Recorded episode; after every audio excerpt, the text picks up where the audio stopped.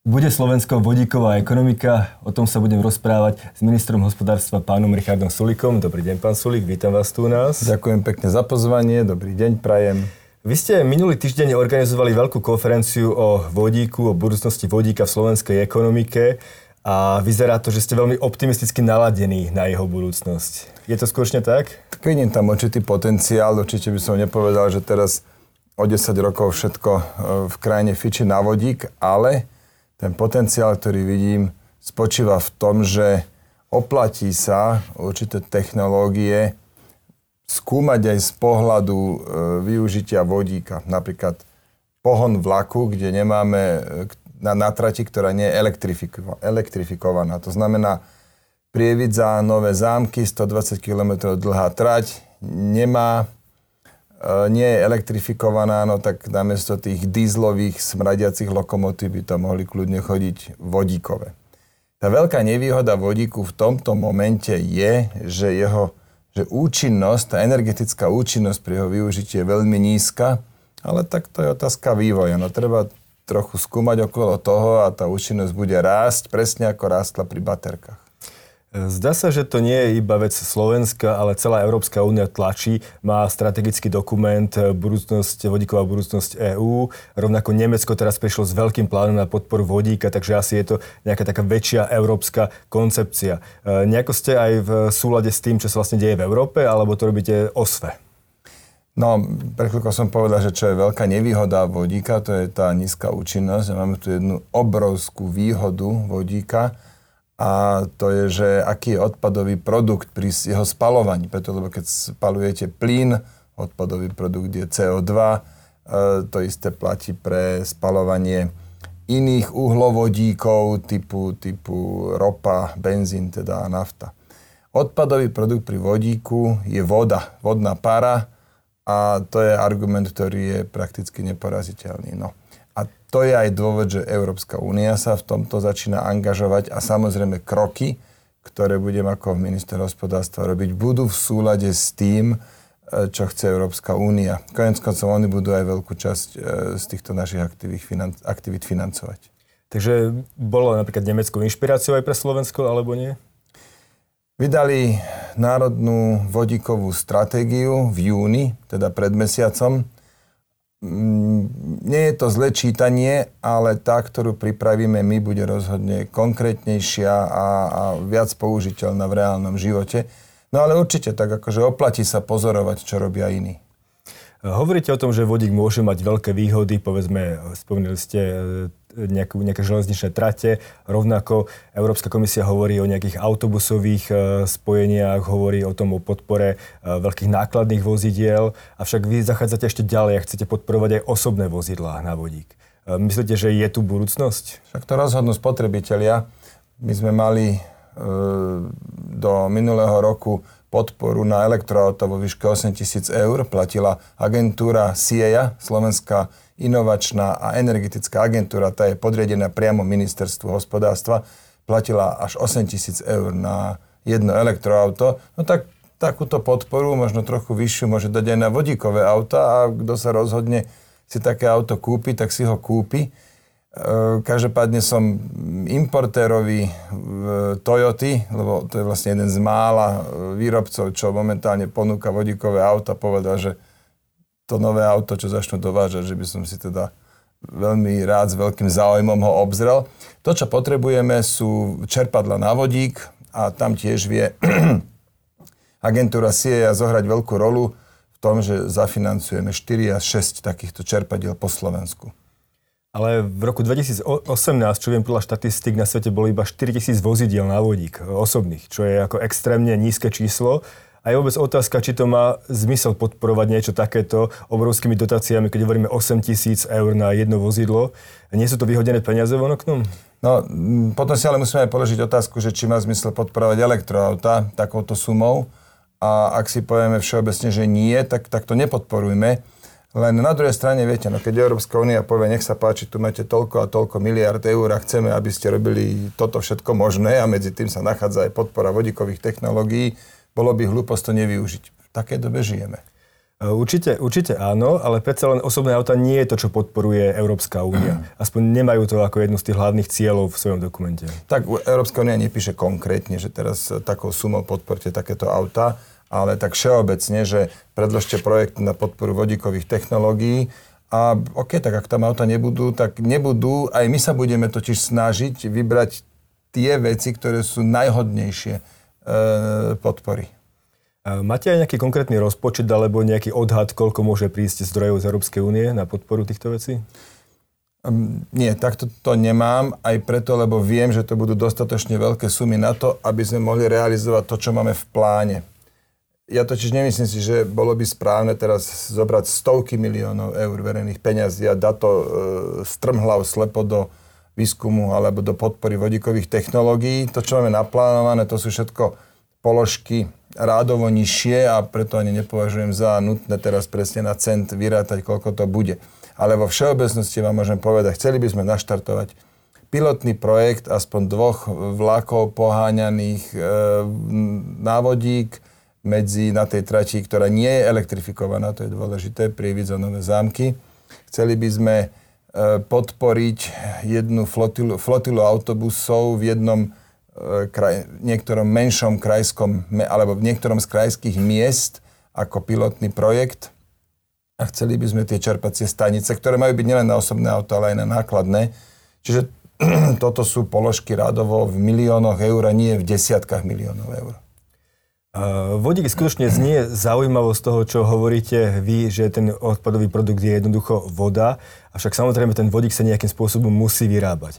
A to je ten problém, že keď sa vyrába, tak treba na nejakú elektrickú energiu, ktorá kvázi môže prichádzať z rôznych zdrojov, momentálne prichádza hlavne z fosílnych zdrojov pri výrobe e, vodíka. Takže to asi chcete výrazne zmeniť. No, to je tzv. hnedý vodík, ktorý sa vyrába z toho, že sa rozbije molekula zemného plynu CH4 sa, sa rozbije teda na, na tú molekulu H2 a, a to C, to sa spojí s kyslíkom a máte to CO2, to je to, čo nechceme. Čiže ten e, hnedý vodík, ktorý vzniká zo zemného plynu, ktorý sa vyrába zo zemného plynu, neprichádza do úvahy na, e, na technológiu budúcnosti. To znamená, venujeme sa len tzv. zelenému, respektíve modrému. To je vodík, ktorý vzniká elektrolizou z vody a na tú elektrolízu potrebujete kopec elektrického prúdu a tam sú dva zdroje. To je jednak, sú to obnoviteľné zdroje, vietor alebo slnko, alebo potom e, atomová elektrina. To znamená, že v noci, keď e, elektrický prúd e, je výrazne lacnejší, už sa aj preká stalo, že jeho cena bola záporná, to znamená, výrobcovia platili za to, aby sa elektrického prúdu zbavili, to, lebo to nemôžete len tak, že hodíte do koša. Hej tak vtedy treba elektrolizov vyrábať z vody vodík. Toto je tá finta. Takže jeho výroba môže byť o čosi lacnejšia, ak bude lacnejšia elektrická energia, avšak treba tam investovať obrovské zdroje do infraštruktúry. My našťastie máme atomové elektrárne, ale je otázne, či Európska komisia vôbec podporuje, alebo Európska únia bude podporovať atom. A tam je postoj asi celkom ambivalentný. No, až tak veľmi nie, minimálne dočasne povedali, že aj toto je prípustné. Oni to tak šalamonsky spravili v tej svojej vodíkovej stratégii, e, v tej európskej. E, atom, atomovú energiu explicitne pre istotu nespomínajú, lebo vedia, že rôzne veľké krajiny majú rôzne prístupy, najmä Nemecko, ktoré z nepochopiteľných dôvodov sa rozhodlo spáchať energetickú samovraždu a zavrelo, odstavilo, odstavuje svoje atomky a naopak Francúzi, ktorí ich veselo prevádzkujú ďalej.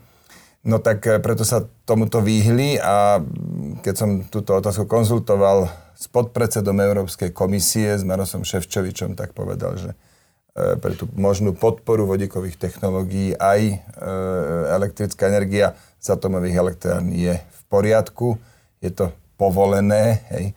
No a tam vidím práve v tej kombinácii týchto dvoch zdrojov vidím, vidím tú, to riešenie.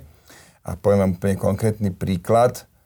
Pri Bohuniciach, v tesnej blízkosti v susedstve atomovej elektrárne Bohunice, vlastní spoločnosť JES 100 hektárový pozemok. Spoločnosť JES je vlastnená na 50 e, slovenským, Slovenskou republikou a na druhých 50 e, čest, teda slovenskými jaj, e, som a ten patrí, ten patrí e, Slovenskej republike a na 50% sú to české, je to Čes, český Čes.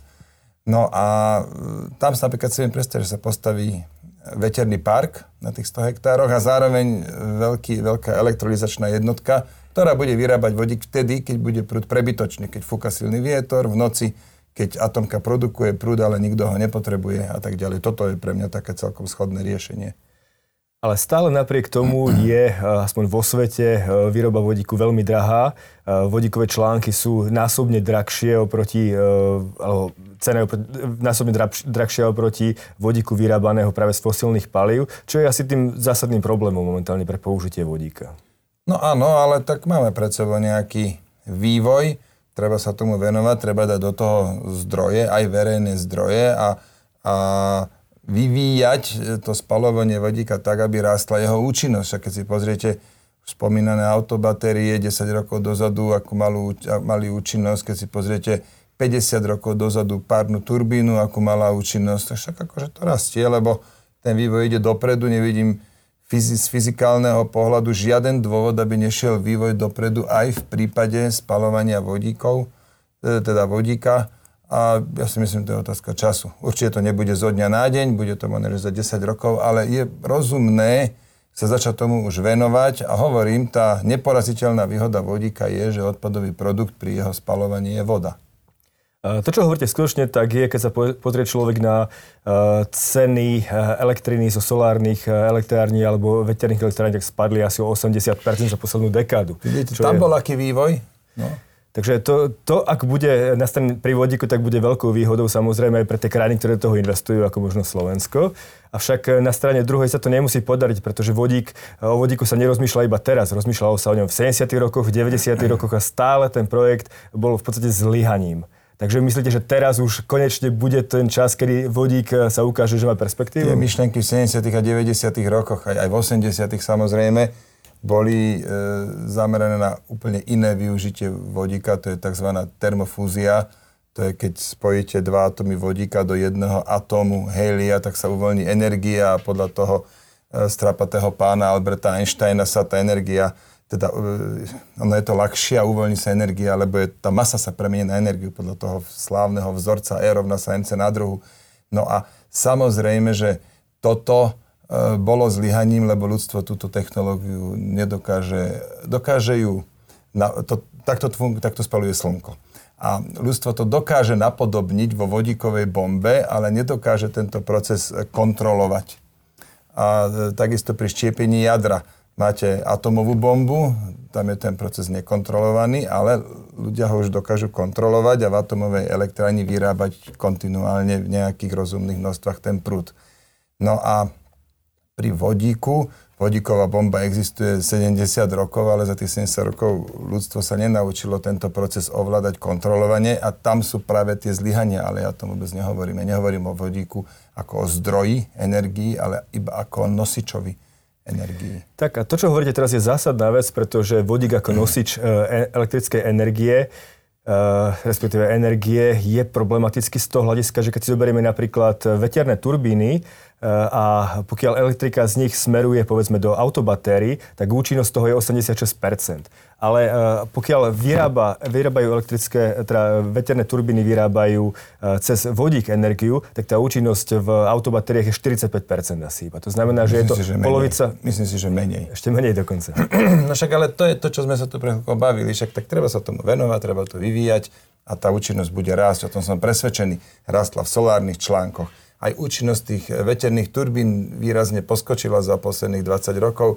E, tretíkrát už spomínam účinnosť autobatérií a potom iné účinnosti, už spomínané parné turbíny, alebo taká účinnosť e, klasického spalovacieho automotora na naftu.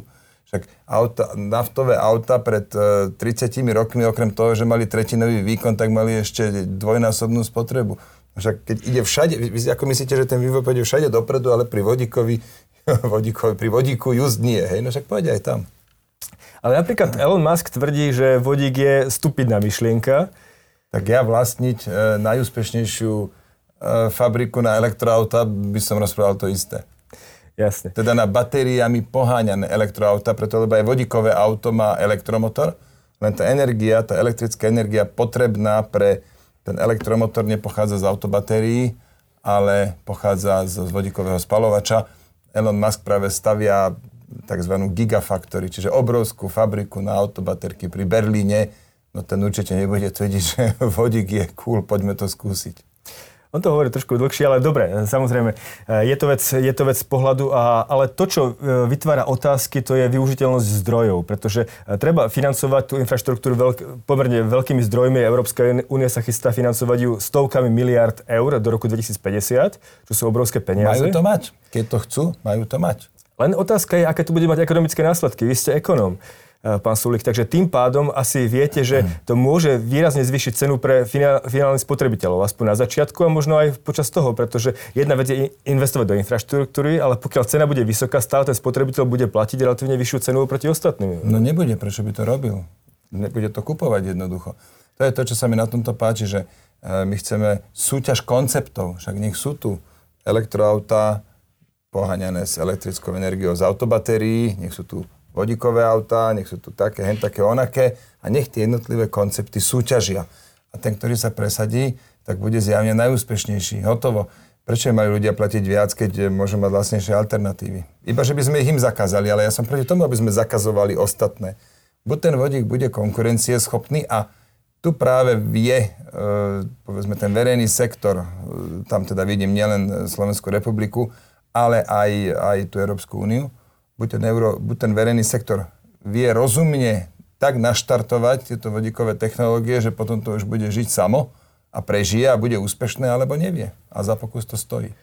Takže je možné, že ten projekt mm. potenciálne vyjde.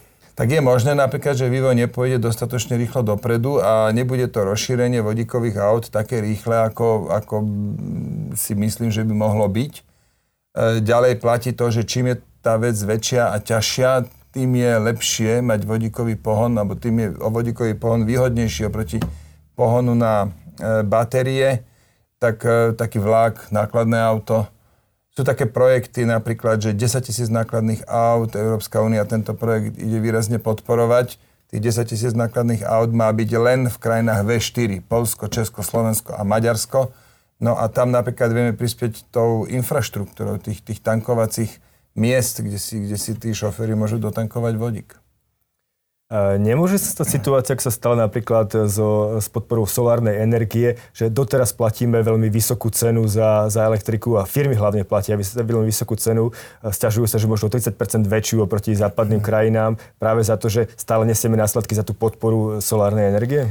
No tak e, štát pod vedením strany Smer a Roberta Fica sa rozhodol e, výraznou mierou prispieť k osobnému bohatstvu pána Brhela a naštartoval program, ktorý je až neuveriteľne hlúpy a síce, že boli výkupné, garantované výkupné ceny na určité množstvo výkonu až 430 eur na megawatt hodinu. To je to niečo absolútne šialené, keď si predstavíte, že megawatt hodina elektrické energie stojí že momentálne 30 hej, alebo 40 tak platiť 430 len za to, aby niekto postavil solárne články, to je úplne, úplne šialenstvo. A tých 430 eur, tie sa generujú tak, že všetkým, aj e, domácnostiam, aj firmám, štát naparil platiť tzv.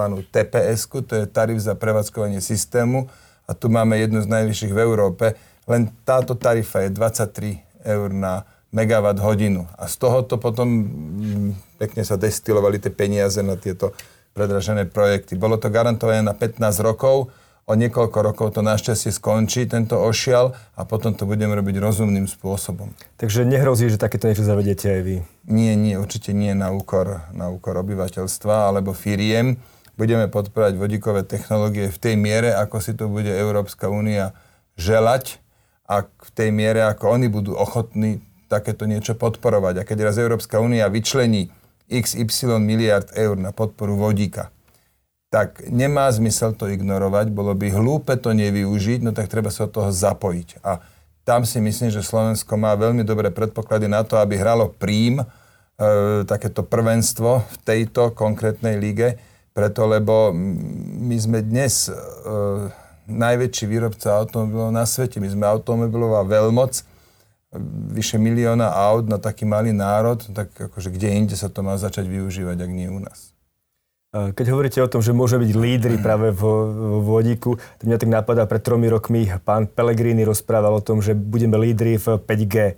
A zatiaľ sa zdá, že aj tá aukcia, ktorá mala byť už dávno, už roky, rokúce, tak stále neprebehla a sme úplne na chvoste 5G. Aukcia mala byť tento rok v júni, ale premiér tam mal rôzne pochybnosti, ktoré som ja síce nezdielal, ale podporil som na vláde to, aby tá aukcia bola o niekoľko mesiacov odsunutá a aby premiér mal možnosť sa, sa oboznámiť e, s celým tým prostredím a s technológiami. Čiže kvôli nám sa tu nejaká obrovská škoda nepácha, lebo odsunutie, ktoré sme spôsobili, ktoré spôsobila naša vláda, je možno, že 3 alebo 4 mesiace a e, potom tá 5G aukcia prebehne. E, moja otázka smerovala k tomu, že či Slovensko má schopnosť stať sa lídrom v niečom, či má efektívnu verejnú správu, efektívnych lídrov, či vie využiť prostriedky a tak ďalej, aby nie, v niečom bolo vôbec lídrom. No, pokiaľ by mala byť podmienka efektívna verejná správa preto, aby sme v čomkoľvek boli lídrom, tak by sme neboli lídrom v ničom. Ale pozrite si napríklad Technickú univerzitu Košice, ktorí teda aj pri existujúcej verejnej správe sa venujú vývoju uskladnenia teda venujú sa výskumu e, v oblasti uskladnenia vodíka, lebo vodík uskladniť viete tak, že ho stlačíte do flaše, len tam sú obrovské tlaky a môže vám to vybuchnúť. Oni našli metódu, ako sa tie atómy popracujú, e, tie molekule vodíka, ako sa popracujú lepšie v nejakom, nejakej nádobe. A, a to je takým spôsobom, že podrtia taký špeciálny kov, a to sa tak na to naviaže a zrazu to ide pri veľmi nízkych tlakoch, dokážu toľko isto tam nabaliť, alebo ešte aj viac. A tam hrajú oni svetový prím a som celkom rád, že som mohol dopomôcť tým, aby sa podarilo im zaregistrovať jeden konkrétny patent, ktorý už na, na ktorý tri roky čakali, ale už teraz je to v procese. Čiže predsa len Slovensko má dobré možnosti hrať prím, Takisto ten vlak e, môže premávať medzi novými zámkami a prievidzou bez toho, aby sme mali e, top e, špičkovú administratívu a tak ďalej. Ja teda tam ako priamy súvis nevidím. Takže na Slovensku máme dosť veľa múdrych ľudí, ktorí dokážu vytvárať veci, ktoré majú zmysel. Ako ich podporíte? Aha, no tak peniazmi, ako inak. Ale nie, ale nie len peniazmi. Samozrejme, peniaze sú taká najuniverzálnejšia forma podpory Napríklad pre Technická univerzita Košice si dala žiadosť o eurofondy práve na výskum v oblasti uskladnenia vodíka, tiež na to museli rok čakať a tam sa dalo aj nejak do toho vstúpiť a zasiahnuť a mám prísľub, že už v septembri budú tieto prostriedky e, môcť začať čerpať. A takisto pri tých osobných automobiloch, tam je možná podpora dať tých 8 tisíc alebo 10 tisíc eur na každé jedno auto podporu finančnú, keď sa niekto rozhodne si ho kúpiť. E, tuto go proti vám sedí prvý záujemca. E, ďalšia forma podpory je pri výstavbe tých e, vodíkových čerp, teda čerpacích staníc, tá, že SPP, to je štátom vlastnená firma, má cerskú spoločnosť, tá sa volá SPP pomlčka CNG a ona prevádzkuje sieť 11 alebo 13 čerpacích staníc na stlačený zemný plyn. No tak tam by sme vždy prirobili takú tú vodíkovú. To už nie je tak priamo finančná podpora, ale skôr také, že už máme priestor, sú tam ľudia, ktorí majú skúsenosti s vybavovaním povolení a tak ďalej. Takže tých možností podpory je dosť veľa, ale na prvom mieste s veľkým odstupom je samozrejme podpora finančná. Európska únia dnes schválila konečne ten balík e, obnovy dnes nad ránom. E, otázka je, e, koľko z toho dostane Slovensko. Už máte nejaké prvé prepočty, či nie? Koľko no, z toho by mohlo ísť na tieto projekty? Nejakých 7-8 miliard má to byť dokopy. Momentálne sa spíšu, spisujú žiadosti, že kto koľko na čo by chcel a potom sa bude selektovať. No tak za ministerstvo hospodárstva môžem povedať, že sme tam poctivo napísali všetko, čo považujeme za rozumné, za hodné podpory a uvidíme, ako dopadnú tie rokovania už na našej národnej úrovni. A nakoľko vám vyšla tá suma, ktorú by ste vy požadovali? To je tak, že ono je to v rôznych balíkoch. To nie je, že tu máte 7 miliard a poďte si každý žiadať, ale to sa rozdeľuje na rôzne také, že chlieviky. A každý chlívik má rôznu kvalitu. Tak napríklad máte, že Jaspers. Jaspers je organizácia, ktorá posudzuje kvalitu projektov. To, čo vám schváli Jaspers, má o mnoho väčšiu šancu byť Európskou úniou uznané ako projekt. Tak takýchto projektov Jaspers je, dá sa mi, 7, ale zase len pre Hornú Nitru, lebo to je nejaký samostatný chlievik. to je Horná Nitra je oblasť, ktorej sa plánujem intenzívne venovať teraz po tom, čo prešlo to e, podnikateľské kilečko. Potom máte zase iný fond, ten sa volá, že IPCI. To sú projekty, ktoré majú celoeurópsky význam a v rámci toho zase môžete podľa mierne iných kritérií žiadať e, tiež o peniaze. Aby som to skrátil, ja som v mojom mladom, mladom veku študoval fyziku a z predmetu fyzika atomov som bol celkom dobrý a môžem vám povedať, že bolo to menej komplikované ako eurofondy, čiže nesnažte sa to pochopiť, pokiaľ s tým nemáte, že dennodenne dočinenia. Uh, ja dávam každému, bol tu pred chvíľou, uh, pred pár týždňami Maro Ševčovič a pýtal som sa či dokáže Slovensko čerpať eurofondy tak, ako pl- ich plánujeme čerpať. Nie je tam nejaký zásadný problém v mnohých zákonoch, procesoch, v nastavení systému? Je tam Mm, je tam veľa problémov, neviem teraz povedať, že ktoré z nich sú zásadné, ale množstvo, dá sa to zlepšiť. No viete, my sme boli roky rokuce konfrontované s tým, že, že tie eurofondy sa rozkladali preto, lebo nám tu vládla banda zlodejov a tým pádom sa postupne tie pravidla sprísňovali, sprísňovali a dnes zistujeme, že že tomu rozkladaniu až tak veľmi to nezabránilo, ale efektívnemu čerpaniu to zabránilo efektívne. Tak áno, dôjde teraz e, k určitej úprave tých pravidiel, musí dojsť. Chcel by som ale v tejto príležitosti povedať, že Maro Ševčovič e, ma príjemne prekvapil, a to ja to hovorím ja, čo som v minulosti ako dosť často kritizoval, ale príjemne ma prekvapil, že naozaj on bojuje za to a je veľmi nápomocný e, v tom, aby Slovensko vedelo čerpať efektívne a, a, a to nám určené množstvo peňazí. A možno posledná otázka. Myslíte si, že je tu zhoda v rámci vlády, alebo bude zhoda v rámci vlády na tom, kam prostriedky investovať, sa dokáže dohodnúť e, na rozdelených prostriedkov, ktoré prídu z Európskej únie? Ja si myslím, že tých peňazí bude tak veľa, že dokážeme upokojiť všetky projekty, ktoré budú splňať nejaké nároky podľa nejakých všeobecných kritérií, tak, e, a hlavne Európska únia si stanovuje e, sama množstvo kritérií. Takže Myslím si, že všetky projekty, ktoré sa zrodia a budú splňať e, požiadavky Európskej únie, dokážu byť uspokojené. Také množstvo peňazí e, očakávam, že príde na Slovensko.